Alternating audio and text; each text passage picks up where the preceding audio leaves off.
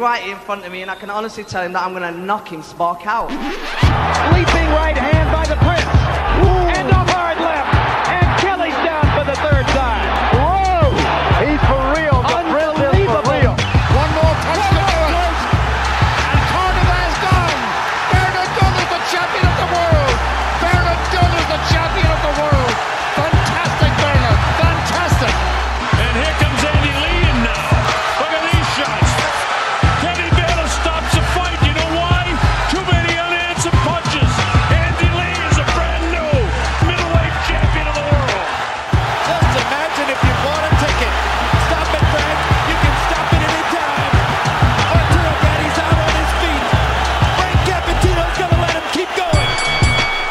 So you're very welcome along to Off the Ball and Off the Ball. I'm Ronan Mullen, joined again by former middleweight champion of the world, Andy Lee. Andy, how are you?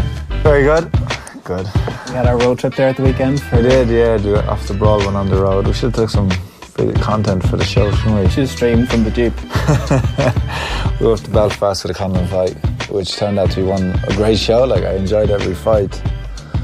There wasn't a really a bad fight on the whole show, wasn't there? Even from like the first guy getting knocked out. Yeah. Like I was surprised. What was his name? Theo. Yeah. Got the knocked out get-go. by- Knocked out by and I actually missed it because I was giving an interview to somebody. Turned around to hear it.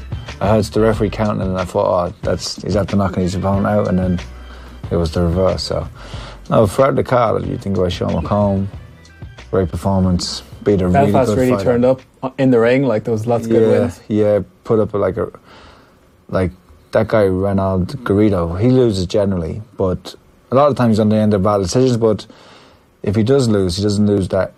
Um, I guess how would you say that?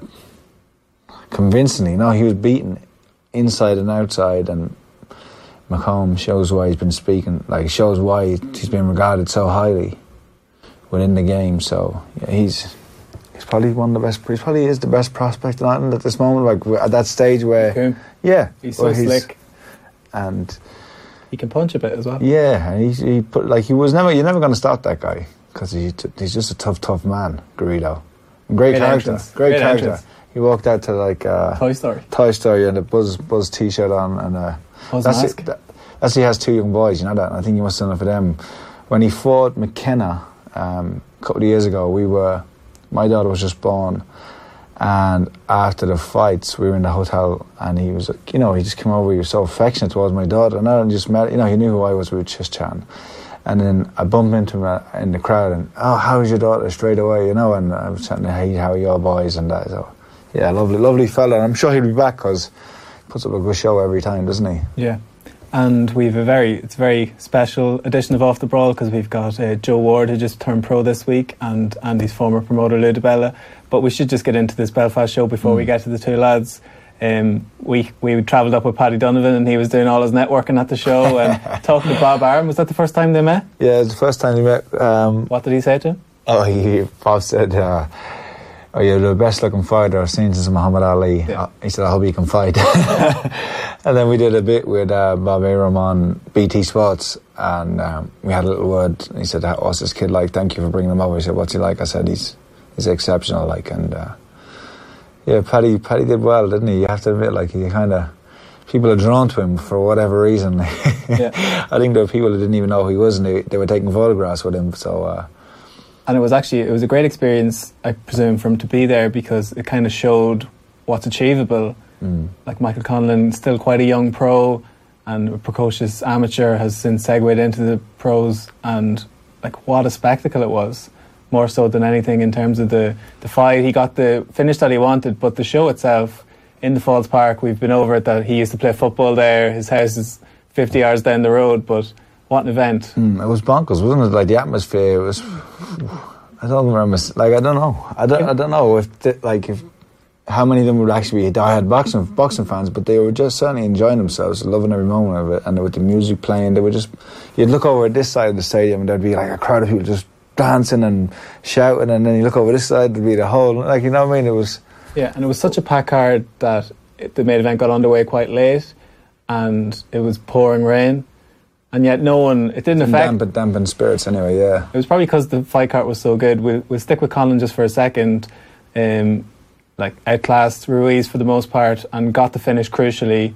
and you could see the relief in his face almost that he sunk him in the it was shot. it was like an, to me you know you're thinking about picking picking opponents for him at this stage in his career and I thought like this was a this was a risky and a, a risky opponent and also not the great an opponent to sell yourself on you know like if this is they want him to look impressive and they want him to sell in America because this was streamed on ESPN um, and obviously on BT Sports, and they want to keep keep the momentum going. And you come in against a guy who's younger, if not the same age as than you, had twice as many fights, only lost twice, never stopped, and from watching him, can fight southpaw, can fight offers, and also knew what he was doing in the ring.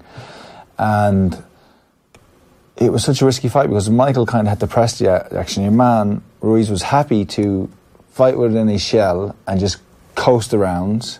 And so Michael had to force the issue, and he had to be very careful of how he did that and when he chose to do that moment, pick his moments because if he'd have gone gone too aggressive, he would have left himself open to being countered and looking bad and taking shots. But I thought he boxed a perfect fight because he didn't take.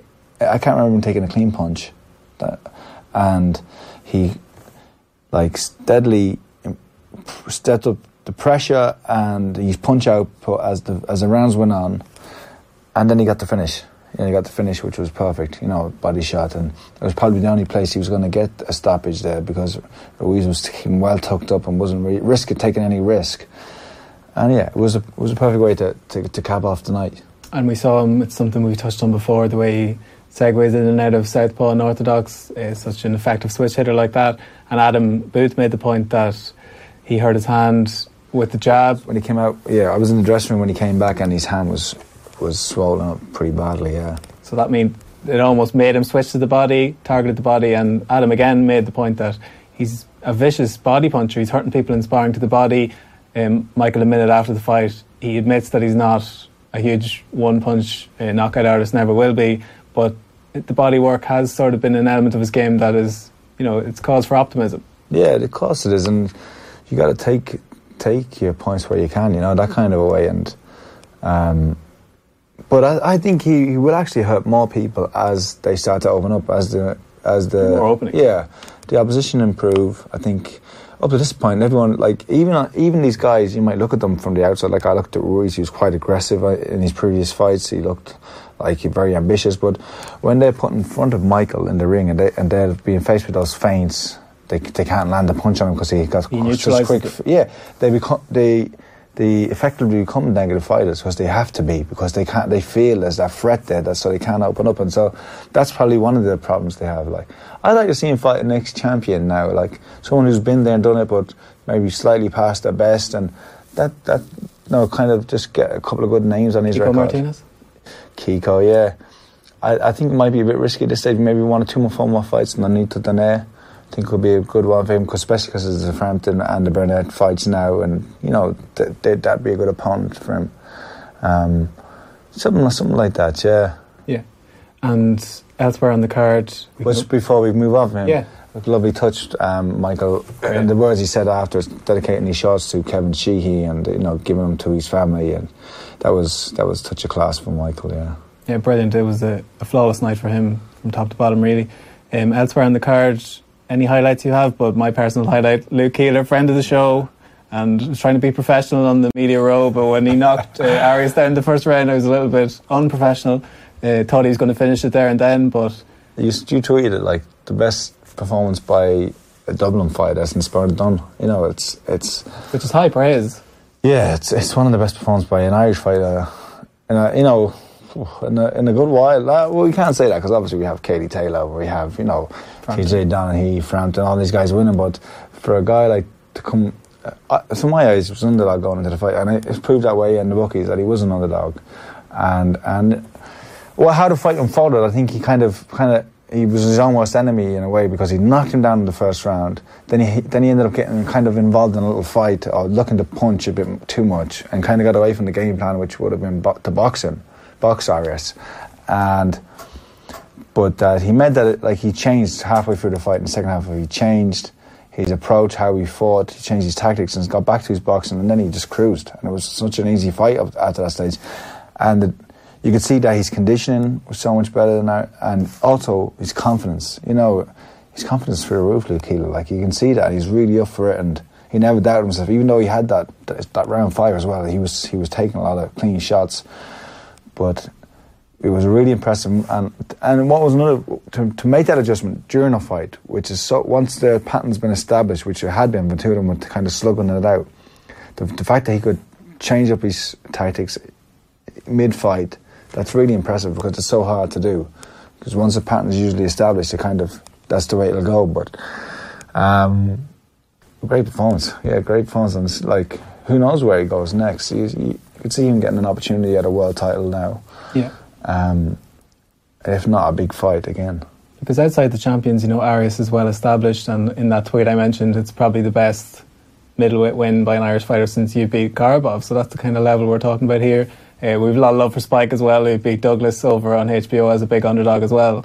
But it just this is sort of rarefied air that Keeler's in now and came up came up the hard way as well. You know, so it's kind of it's What is chance of seeing him versus O'Sullivan? Now, this fight, I'm, I'm sure they, they've trained together a lot and sparred together a lot. very good friends, I think. But, Yeah. you know, it happens. Yeah, it could happen. Like it'd be nice to, us to see these guys get in together, you know, and, and mix it up.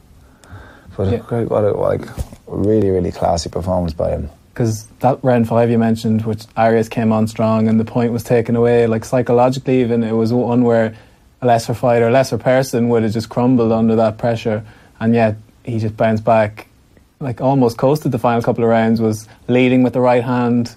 You know, it was just, it was a beautiful performance. And Barry Jones, I watched it back, and Barry Jones was saying, Keeler doesn't do anything out of the ordinary, he's quite basic. I wouldn't say he's basic, I think he's quite complete at that level in the sense that I think I've said it to you before that if you try to rough him up inside, he can handle it.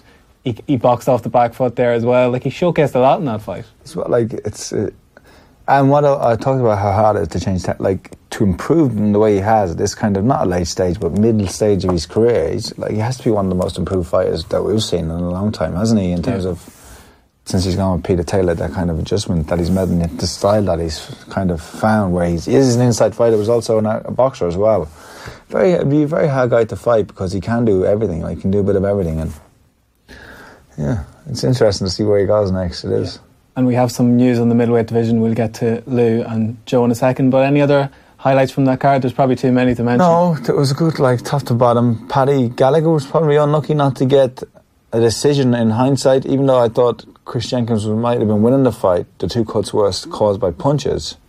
So, like, he probably deserves deserves to get the nod, but I think a rematch could be there. You know, it would be a fair, although I think uh, Jenkins has a mandatory now for the British title, and also it'll have to take time to heal those cuts because the one, the one over the left eye was horrendous, wasn't it?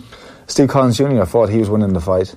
I thought, you know, I thought, I thought he was cruising. I thought he boxed very well, and um, I didn't think I didn't fully agree with the stoppage, even though he didn't punch back. Like, let, let, let me give credit to Paul McCrory because um, from his point of view, it's a great come from behind stoppage victory, you know. And it, it, it, And his corner were telling him. yeah, and it, and it was a fantastic. F- I feel like I might have uh, downplayed his victory because it was a fantastic from his point of view, but from Steve Collins' point of view, I thought he was winning the fight. And I thought the referee was very quick to jump in because he, he clearly blocked all of the punches, and the one punch that did land, he kind of swayed away from it. Um, but maybe should have just threw back. But he was pr- pretty tired, and he probably was hurt too, you know, from the initial right hand.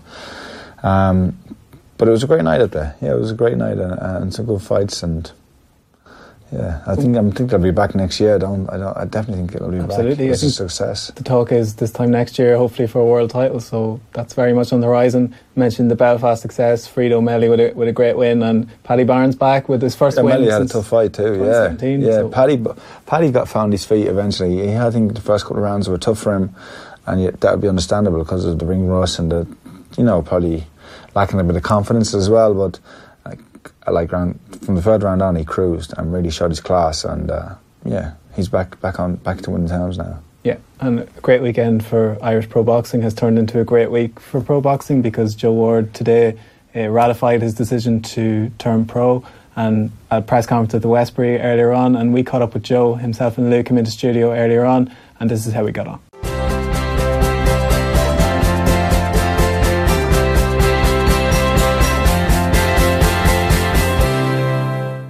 So today was the day you um, announced your the beginning of your pro journey. Can you just tell us a bit about how this came to be?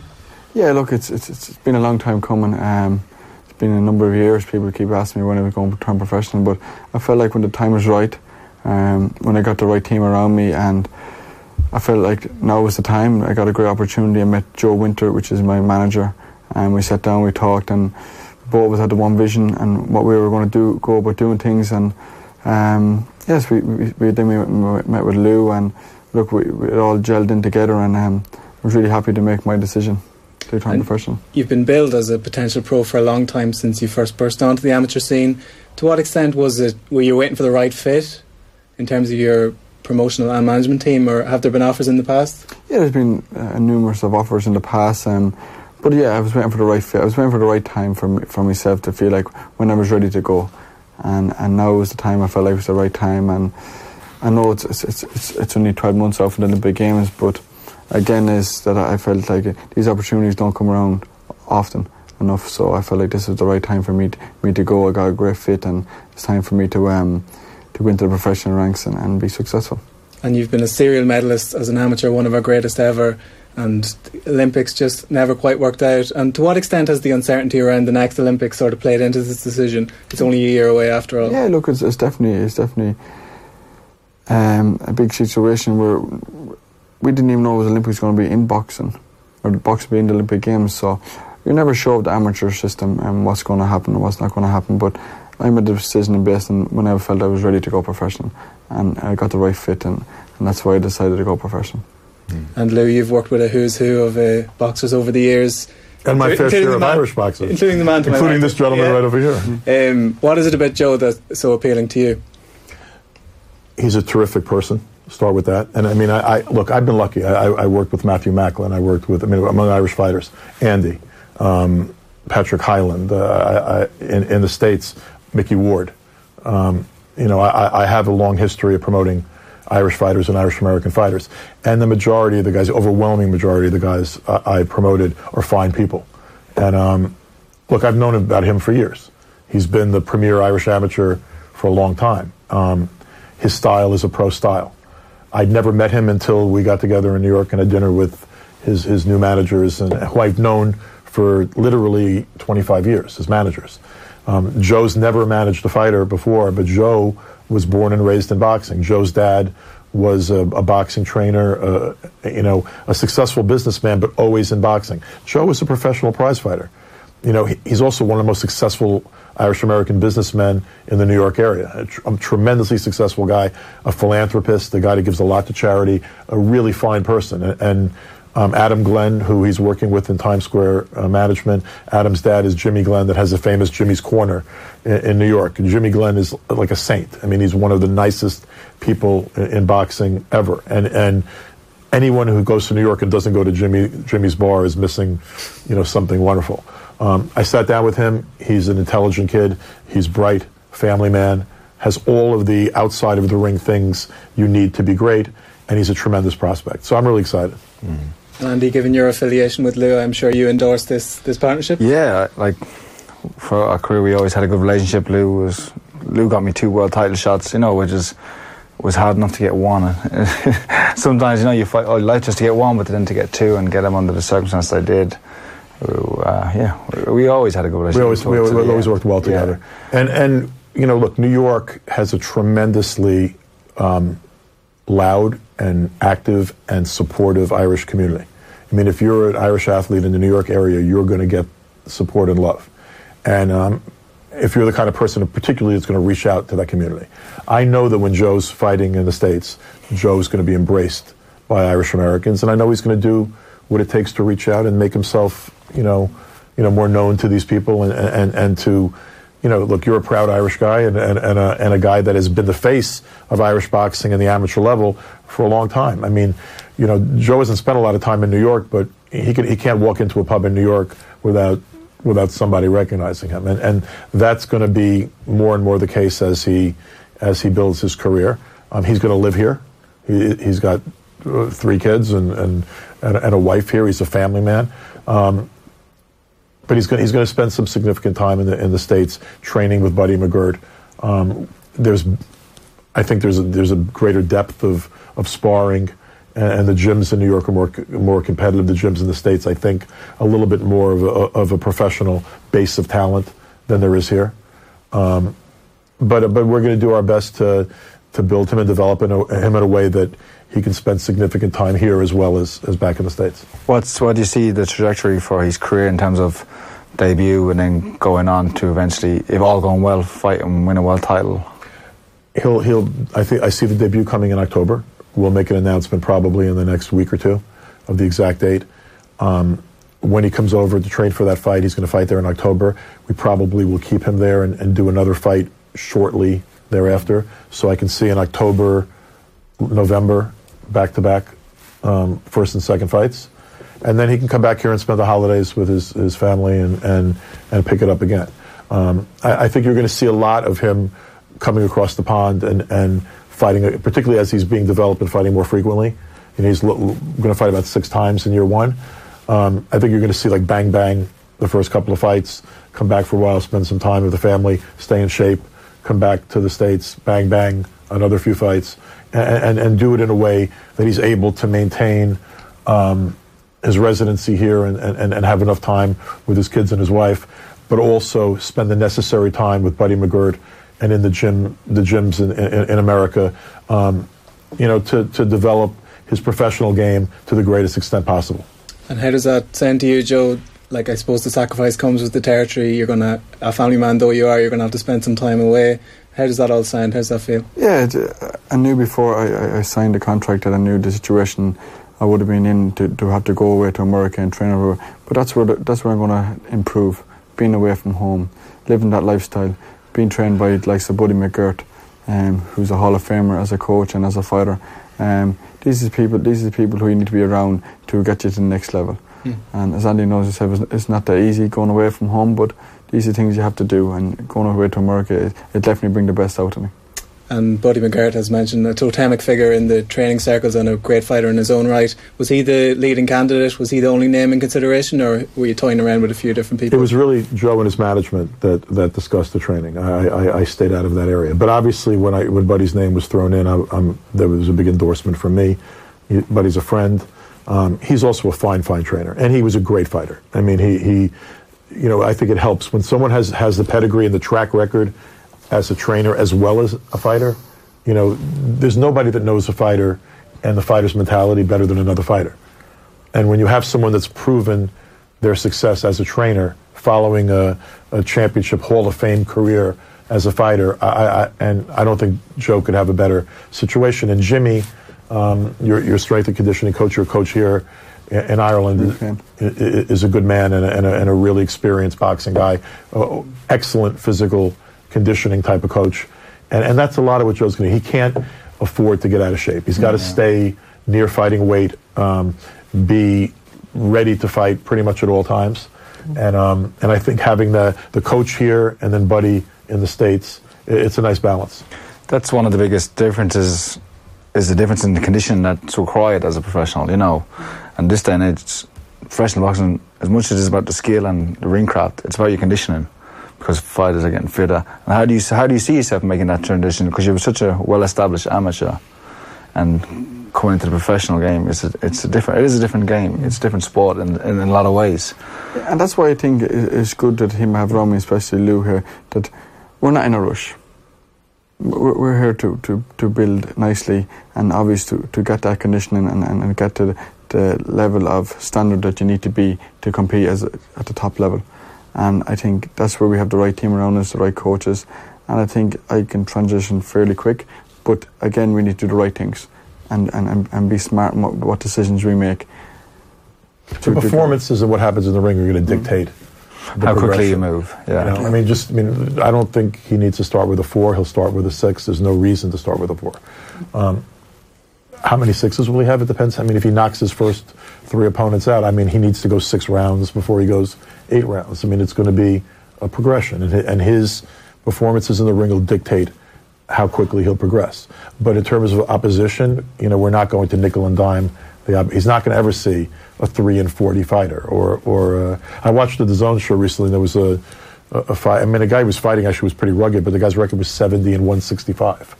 I mean, you're not going to see a guy that's seven and twenty. There's no reason to.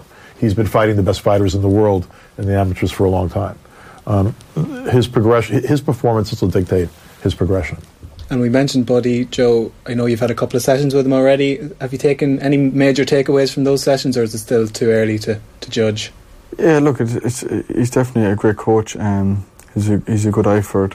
Um, he, look, there's loads of room for improvement. Um, but look, we we got to work with each other for a period of time, and then we'll kind of know then what we need to obviously to work on and, and where we need to go about getting to the next level.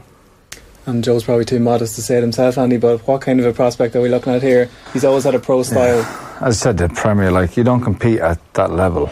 World champion every year since he was what 15. Since, you know, every year and, hi- the top of the game. So um, you don't achieve those things without having the, the technical stuff, the, the ability, but also having the internal makeup to, to go into those tournaments where you're fighting five different people within the space of five or six days, a different country every night, and keep on winning. So.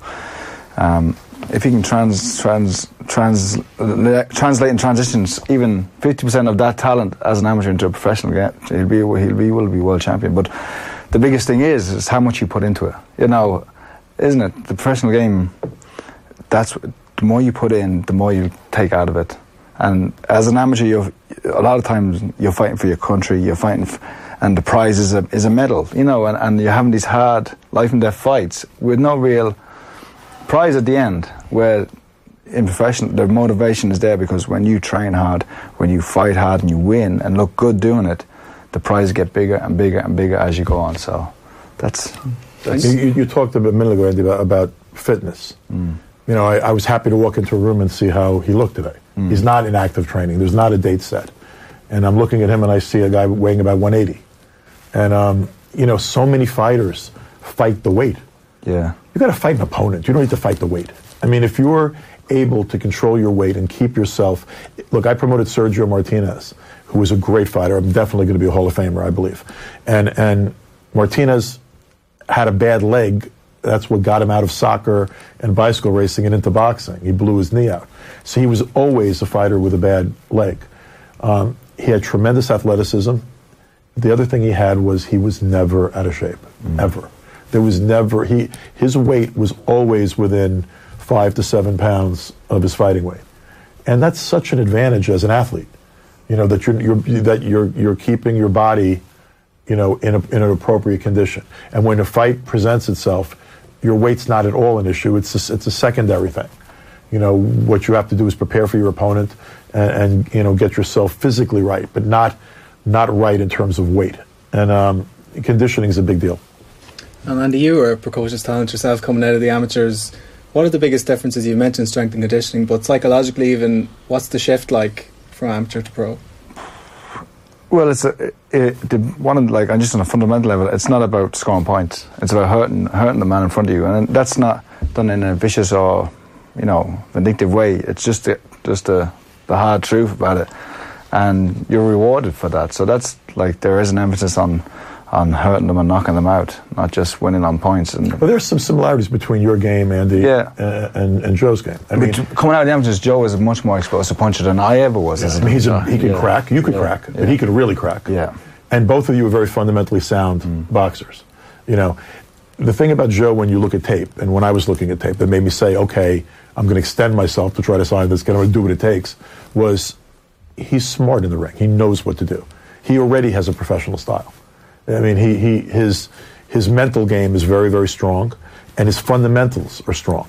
And then he can punch, and that punching power, um, combined with that that intelligence in the ring, for a kid in the amateurs, well, he's not a kid, he's 25 years old, but for a 25 year old man, a man that never fought professional, his style was was professional, and it's one of the reasons why, by the way, I didn't pre- I didn't have one conversation with with Joe about or, or anyone around him about um, whether he stayed amateur or turned pro right this second, but I always believed in my head that he would be making a mistake by committing more time to the amateurs because he's done everything you could do in the amateurs. He's already experienced the unfairness of amateur scoring, and he has a professional style. There are guys that are tremendous, you know, multi-time gold medalists, and their game is that touch, score, point. Um, he's knocked out guys in the amateurs because he has that kind of power. But that kind of power is not rewarded by amateur scoring.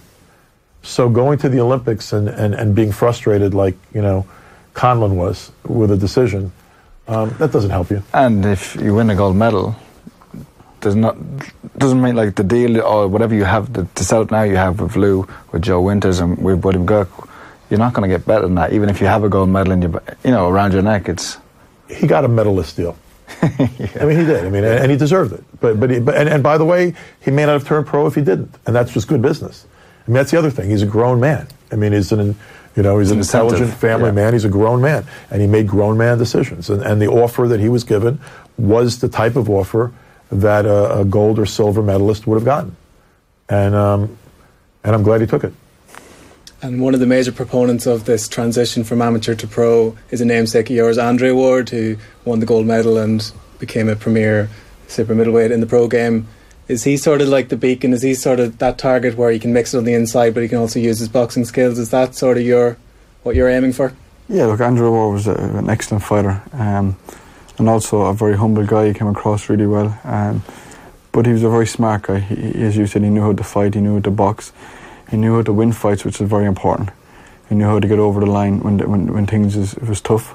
Um, but yeah, someone like Andre Ward is definitely um, a big, someone who I inspire as a, as, a, as, a, as a fighter and as a person, the way he deals with his, his personal life and, and, the boxing side of things. So he's, he's definitely someone who you'd look up to. you're gonna you're gonna box a light heavyweight. Light heavyweight, yeah. So 175 is what, what, what we're aiming for for the first couple of fights. And look, who knows what opportunity comes at super middleweight if everything is going well. Well, I think um, maybe that be a possibility down the line, and and maybe down the line again, maybe cruiserweight. Nobody knows. Like I mean, it all depends what opportunities we get and what fights can be made and at the right time. And so I'm, I'm flexible. I mean, most m- most 68 pounders walk w- walk around heavier than Yeah. than Joe is right now. That that doesn't mean he's a 68 pounder. Um, you know, he, he's had success as a, a light heavyweight, and that's you know where we're going to campaign. But if you know, if he's getting on scales for fights and he sees 171, you know, 172 without much difficulty, then you can you know gives you the flexibility of directing yourself toward the best opportunity, and and flexibility in boxing is always a good thing. And I mentioned Andre Ward there, another Ward who you name checked already, Lou, uh, Micky Ward, who you worked with. Uh, he marketed himself in a very different way, getting in these blood and thunder sort of fights. Um, you're happy enough for Joe to, for the cream to rise to the top, just let his talent shine through. He doesn't have to be doing these wars or even the trash talking Nah, pro stuff. I, I love to watch wars. I'm not going to lie to you. I'm, I'm a fan. I mean, I, I, I love boxing. You know, you don't want to see your, your fighter get into a lot of wars. It's not healthy. I mean, there are going to be moments and points in time, and you've been there, uh, Andy, where you ha- you get dragged into a war, and then you're in war. You've got to fight that style. You, you- that's how you have to respond. You're in a war, um, but you don't want to make that your norm. And, and and Micky's paying the price. You know, Micky got diagnosed with the symptoms recently. He's made it public. He's not hiding it. People aren't paying attention because no one wants to look at the dark side of boxing if they don't have to. But Micky has symptoms of CTE, and he knows it, and it's you know he's okay right now, uh, but but he's been sort of forewarned, and, and he's in doctor's care, and and they're looking at him regularly, but he's going to be symptomatic more as time progresses, and that's a terrible thing. And it's a it's a price you pay. Now I've had long conversations with Micky, who says he wouldn't have done anything differently. Hmm. That's who he is. And if he wasn't doing it in a ring, his life would have gone probably in a bad direction. And he doesn't regret anything. And I'm happy that he doesn't regret anything. But I don't want to see Joe Ward go that way. I don't want to see any fighter hmm. I work with go that way. The, the, the, one thing I did impress upon upon Joe when we first met is that I don't really care about belts. It's not my, you know, I'll get, I mean, I'll get you the opportunities. I, I want you to make enough money to take care of you and yourself and your family, and to get out of this game healthy. That's it. I, I don't want him to be fighting in ten years. If he's turning pro now, that's one of the advantages. By the way, people stay amateur, stay amateur, you know, go to the Olympics. He's turning pro now at 25 years old. Ideally, I want to see him go the route that Andy did. You know, get out at 33, 32, 34. Get out in that time frame before he's sustained any real you know, I'd rather him be an Andre Ward than a Micky Ward, to be honest. Now, that being said, you know, Andre Ward was a genius in the ring. I mean, pound for pound type of guy. I mean, uh, it's hard to aspire to pound for pound status. But actually, Joe's punching power is greater than Andre's was. So he's more of a puncher naturally than Ward was. Um, and and if he can if he can establish his career on on that kind of plane of boxing, and and, and be able to throw power into that mix, he's going to have a very successful career. And promotion, Andy, you know, every fight is a sales pitch when when you're in the pros, and you're always saying uh, knockouts are the currency in America. Uh, to what extent is that an important shift that you have to let your fighting do the talking, but you also have to do some talking as well? I, th- I was never good at it, so I don't know. Like, and you know, in some in this day and age in boxing, it seems that there has to be a kind of soap opera. Sometimes, isn't it? You know, you weren't not so you, much you in weren't America. a big talker, but yeah. people liked you. Yeah. See, there's, there's, that's the other thing too. If you're well liked, if, if people have to care about you, and by the way, they don't have to like you. I mean, Naseem Hamed made a career of like people bought his tickets because they loved him, and people bought his tickets because they hated him. Floyd Mayweather did the same thing. He's never he's not going to have that negativity toward him, and you never did. If people care about you and they want to see you win and they support you, you don't have to talk a lot of smack. You know, it never hurts, but but it, you don't have to if you're the kind of person that um, sort of inspires people to support you. And Andy was able to do that, and I'm sure Joe will. And is I know the plan is for East Coast development in America, but long term, we're planning to see Joe headline shows over here. That's the that's the goal as well. I love to see him headline shows over here, and I promote it all over the world, and, and in all you know, know, countless states and countries. I promote it everywhere. Um, but that that being said, you know, again, it's a business. Where's the money? Right now, the money's in America, and and, and outside of Ireland, where's the Irish community?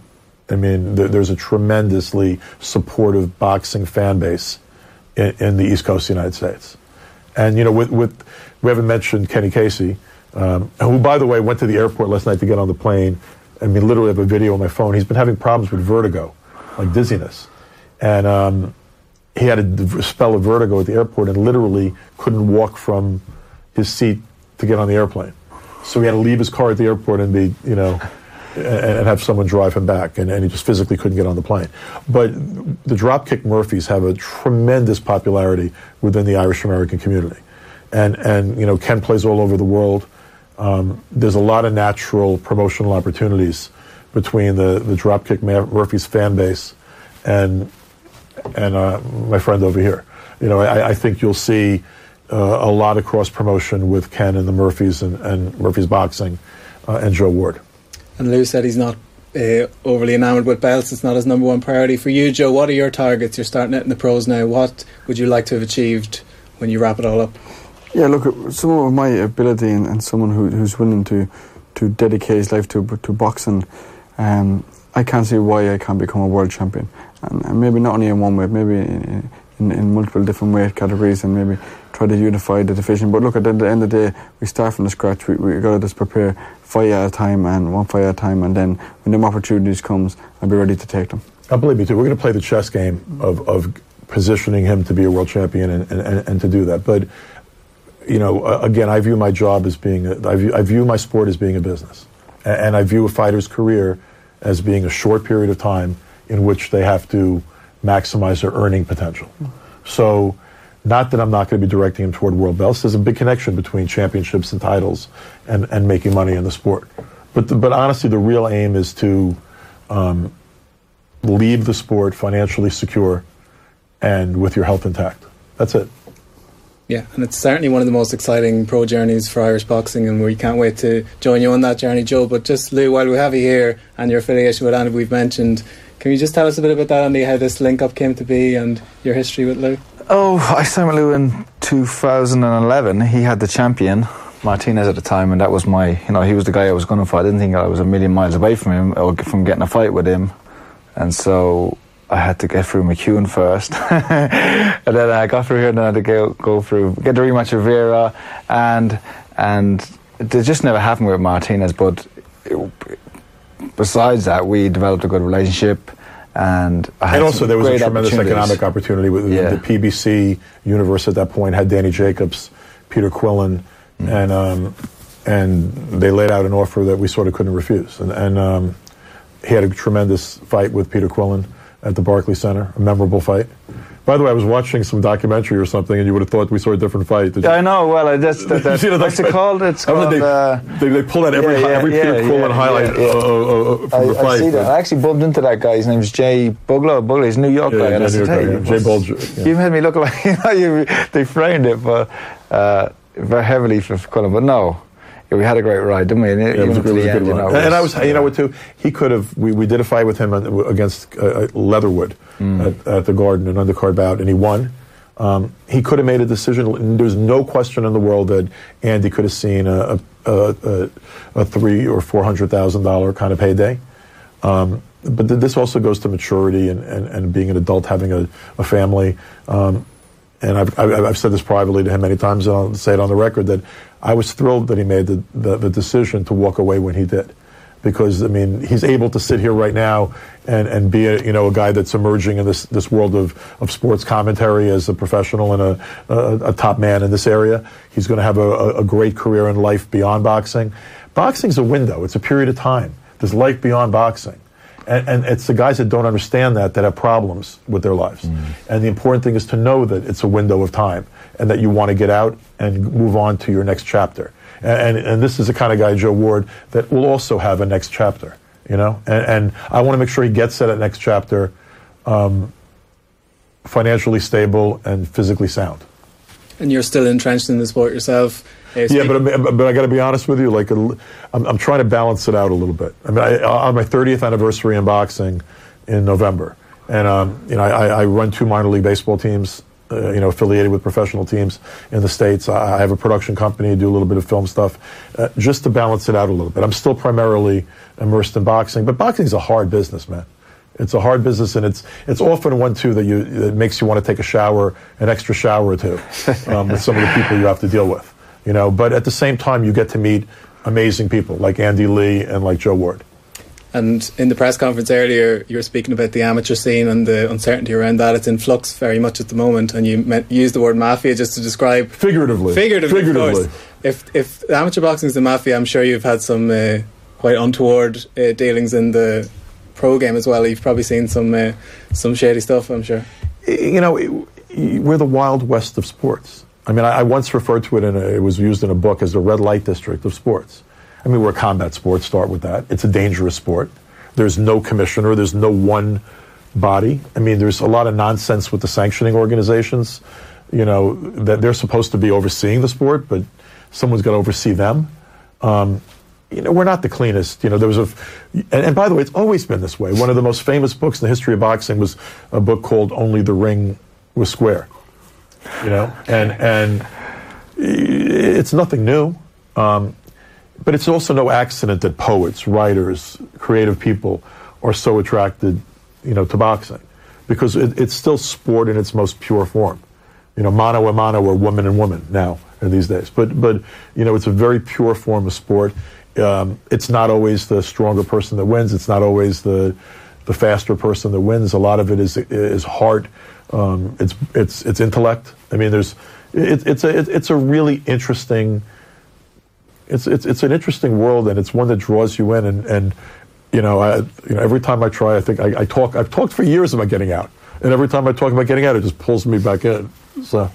And for people who don't know your affiliations with HBO back in the day, but the landscape has changed an awful lot now. What's your view just on the general health of boxing from a just the landscape of the thing, I suppose? It- It's in a strange transitional time right now. You know, I mean, there's all this, there's crazy money in, on, on a lot of platforms. Is it a bubble? I think it's a bubble. Uh, I do. I- I, I don't think it's a bubble that's going to burst and go down to nowhere. But uh, but I think it's a bubble. I, I do think that, uh, and I think, by the way, I mean, you know, people have to make sound decisions. The bubble is still intact. He's turning pro. Um, you know, that's an intelligent decision.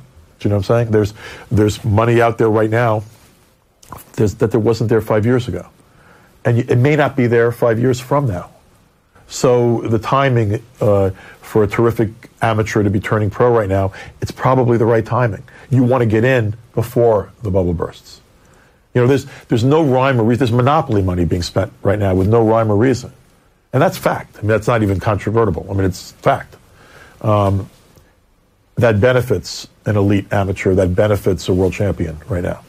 and uh, he's an elite amateur, and, and, and I think that that will benefit him. As will the fact that I'm able to work with every platform. I'm not tied to just one.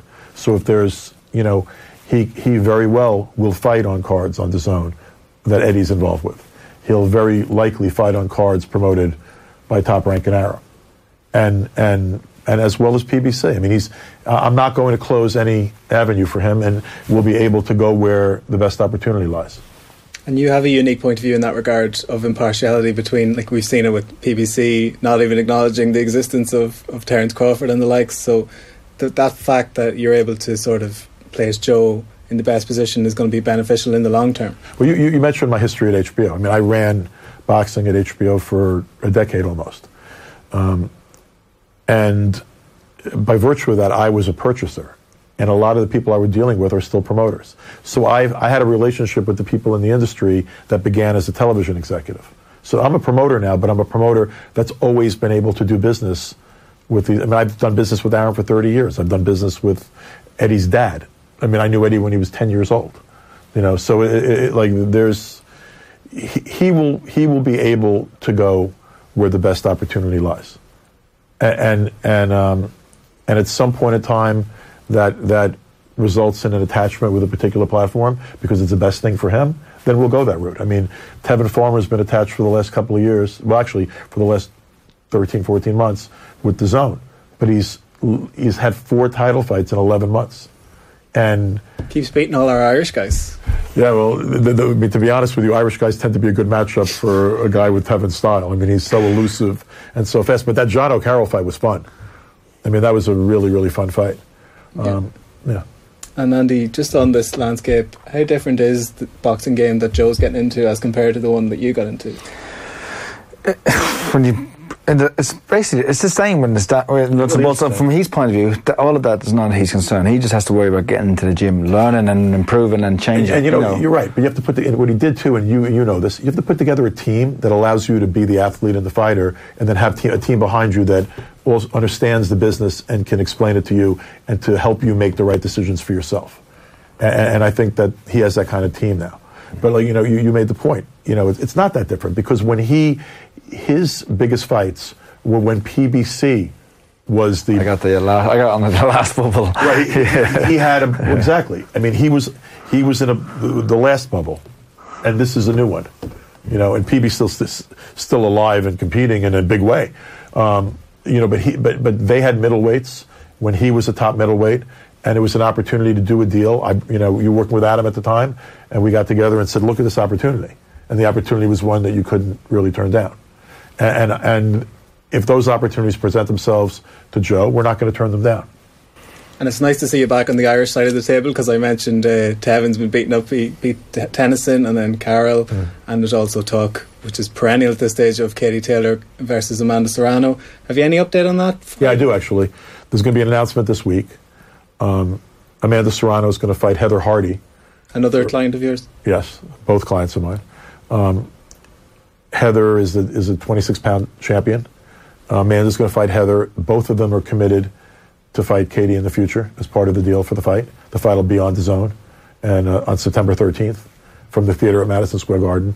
That's one of the biggest fights in American female boxing that there's been, and absolutely the biggest fight in the history of New York women's boxing.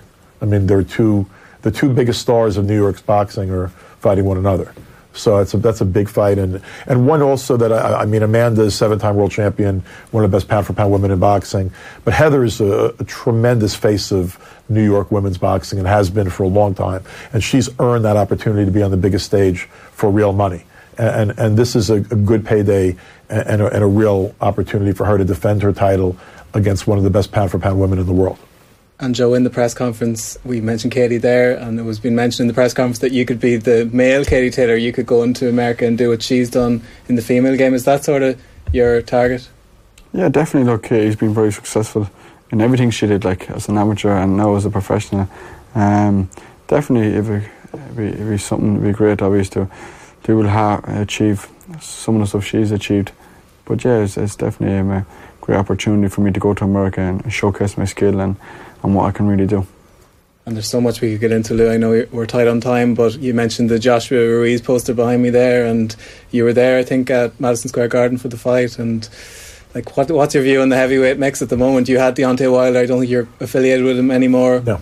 So you're But, you're no. even you- you're a neutral arbitrator in this whole thing. I, I am actually at this point. I have neutrality. Um, I think the two best heavyweights in the world right now, they're completely different. One's a pure boxer, one's a pure puncher. But the two best heavyweights in the world right now are Wilder and Fury. And I don't think I think that's unequivocal. I, I actually do not put Joshua, even if he wins the rematch, in that same category. I think he could be outboxed fairly easily by by uh, Tyson if he doesn't get caught, and I don't think he has the punch resistance to go 12 rounds with Deontay Wilder, even if he wins 11 rounds. I don't think he's going to has that punch resistance. Um, he's still a great heavyweight. Um, Andy's a tremendously skilled guy for a guy. I mean, he doesn't look. I said this before the fight. I didn't understand for the life of me why Eddie made that fight. It made no sense to me. Zero. I, I'm. It was mind-boggling to me in a lot of ways, um, because if you and, and I think most people hadn't paid enough attention to Andy to understand what a tremendous boxer he is. He's he's been his own worst enemy in his career. The funny part is, I think he's one of those guys that might turn out to be a much better champion than he was a, a, a challenger or a, a contender, because you know I, I, he never, as a contender for most of his career, he never gave himself the best opportunity to win. Um, but that night, that wasn't a fluke. That wasn't a fluke punch. It was it was the better fighter won, Hmm. and, and the better fighter was Andy Ruiz. You know, Joshua was still a bigger puncher than Andy, and and Joshua was a very skilled guy. He's a very good athlete. But I saw stuff that night that spoke to me of like self confidence and, and questioning himself. I, there was stuff I saw in that in that Joshua fight that made me think to myself, yeah, you have the rematch clause, and you probably, because of the politics of boxing, you probably need to exercise it. I don't think they made a mistake exercising it. But in a perfect world, would you want him to walk right? If you if you promoted him, would you have the rematch? You know, I, I, I was. No would have been my, my initial answer, but then you have to look at this at the politics. bad of the if he if he walks it's away. not even looking bad. I wouldn't care about looking bad. If it was just looking bad, I would not do it immediately. It's you may not get that opportunity for for years, and and and and, and you have an economic deal solidified that's in your interest. It's a business, so I don't think that Joshua or Hearn had a choice. The only decision they could make was the immediate rematch. Now, from a competitive standpoint, is that better for Ruiz or Joshua? I'd argue it's better for Andy. The immediate rematch is much better for Andy Ruiz than it is for Anthony. A shorter window to, to improve or to And, and, address. and- and even to get, you know, look, this is not a guy that's tasted defeat. It's not a guy, not a guy that's ever been knocked out as a pro. He never lost as a pro. He, he- he's, you know, he, man, he got a humbling, a significant humbling against a guy that didn't look like a world class athlete. I mean, Andy's a world class fighter, but God knows he doesn't look like it. I mean, you know, you, got, you know, I, I may have a, I may look better with my shirt off. That's frightening, you know. But but but Andy's a terrifically talented guy, and Andy's confidence has got to be through the roof. You're likely to see a better Andy Ruiz, you know, in the rematch. The question is, you're going to see a better Anthony Joshua. Yeah, there's so many dynamics we could get into. Just Der- Derevyanchenko, it seems uh, that middleweight fight's going to happen. We're in, we're in the middle of. I mean, I got to get back to my room at some point and make some phone calls, but we're, we're we're close to closing a deal to fight Triple G. Uh, that that deal, I believe, will will happen and will close in the next few days. And he's a handful for anyone, Andy. Is there any other business I'm missing here before we let no, the just uh, wish Joe the best. Anything you want to say before you head off? No, I just, I'm really excited obviously about this journey and I can't wait for it to start. So thanks for everything. And we're, October is the likely date for, for the debut. That's a likely date. I mean, no, he will fight in October. The the we'll we'll give the exact date in the next week or two. There you have it. Um, Joe Ward, Ireland's next big thing in professional boxing, you'd think, Andy? If he can fulfill his potential, you know, if he can show some of that, some of that, all the things that made him successful amateur should translate to being prof- being a pro. And there's no reason why, with the team that he has, it all sounds very positive, doesn't it? It's exciting times for him. Very exciting. And he's going to be busy from the get go. October start and six fights in the first 12 months. You mentioned Golovkin and Derevyanchenko. Wouldn't surprise me if he has some, if he makes his debut on that card. I, I could put like the put two and two together. They're both earmarked for October, so I was just thinking like he'll probably make his debut on that on the card. But yeah, hugely exciting times for him. Two big bits of news there from Lou that uh, Serrano's fighting Heather Hardy and they're both lined up for Katie Taylor. So Yeah. two scoops. I'm glad glad we got him in. Um, other bits of news, Andy. Don't let me forget anything. But the major one overnight was Frampton with the, one of the most bizarre Mm. out of camp injuries I think I've ever seen. But it, For those who missed it, just an ornament fell on his hand and has I ruled him out of his I fight with everyone would have saw it now. Like it's it's crazy. It's like a pillar. It wasn't like a pillar that wasn't secured to the ground. Fell from behind the curtain, landed on the table, bounced up and hit his hand. It could have been a lot worse. Yeah. could have been a lot worse. That's like- something that only really occurred to me that yeah, yeah. he might have been slightly lucky that Yeah. hit him on the hand. But I'm sure he's disgusted. Like he is obviously devastated. You can see that in the video that he tweeted. But uh, what a freak! What a freak accident! Like you know. And he had similar misfortune when his opponent slipped in the shower the night before a fight. So Yeah. it's just uh, Some people were like a bit dubious about yeah. that one. This one seems a bit. This one, you look at it like there's no way it's not not real. Like because you could make it up, and you see the damage to the table, the damage to his hand, and also his reaction. Like he's not that. He's not good- if he's that good of an actor, he's in the wrong game. But what a what a shock! Like, and he's disgusted and. Just has to reset everything, doesn't he? You know what I mean? Go back and It's a six week recovery, but it's a six month setback in terms of his plans because he probably had a Valdez. at a time when he didn't have a lot of time, you know, and looking eager to look good. And he said himself, "This is my most disciplined I've been in camp." 30 grand. and- probably in a reaction to, you know, to the loss to Warrington that he's pr- tried to improve. Yeah, well, I'm sure he's been for a big settlement now from the from the from the hotel. Yeah. probably make more money than he ever was going to make from the fight.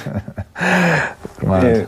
nothing else hugely major to report. Uh, Anthony Federer had a re- reasonably routine win. Yeah, I missed those fights. I was away at the time, um, but yeah, Lewis Ritson against uh, Robbie Davies Jr. looks good. That's good old fight. 50 50. Yeah, we go fight. Who would you go for? You have to. I always favour the boxer over the puncher, like most people, but might grow up for Ritson I might just uh, lean towards him. And then the other big bit of news, Andy, former uh, opponent of yours, Billy Joe Saunders, having had a career-long affiliation with Frank Warren, has since parted ways. The likelihood is that he's going to Matchroom. That hasn't been confirmed as we're uh, recording now, but that seems to be interesting, Where it's yeah, going. an interesting one, and you might feel sorry for Frank Warren. Like if you ever could feel sorry for him, that he did quite a good job with Billy Joe Saunders. Like, and they seem to have split pretty amicably. So, yeah, he, the only reason I would say is that if if he wants to fight with Cam Smith, then he has to go to Eddie, to Eddie Hearn. He could also go to to Top Rank because there's that kind of connection there. Um, but they don't have the middleweights. So it makes sense if he goes to Eddie Hearn that he can get these big fights and he'll probably get a couple of big paydays. So we'll see. We'll see. It's interesting times. And with Frampton off the docket, it's going to be a bit of a bit of a breather now for boxing. It's been a hectic 2019 so far. Yeah, and it's been a great year for fights. The fights that we've had. I was supposed to go to London and work for that fight from the studio, so that's my weekend cancelled as well. And we'll be back towards the back end of this month. A couple of good fights to start the new season with Yarde against Kovalev, and then the following week Lomachenko against Campbell. So blistering start to things as well. yeah, we'll be Eastern Europeans against the Brits. We'll, we'll, who are we backing? Eastern Europeans all the way. I think I think Yarde has a chance. yeah, I think They has a like Luke chance. Campbell. Yeah, yeah, there's a chance. Campbell, not so much, but who knows? Who wouldn't? I think he's, gonna, he's def- I think he's definitely going to put up a good showing. I think he'd probably give Lomachenko his best fight yet. Yeah. So we'll be back around then to uh, look back and preview those fights. Pleasure as always, Andy. Thanks for coming in. Thank you, Roland. And thanks again for tuning in uh, all year. And we'll be back for the start of the new season. Getting born in the state of Mississippi. Papa was a copper and mama was a hippie. In Alabama, she was swinging hammer. Price you gotta pay when you break the panorama. She never knew that there was anything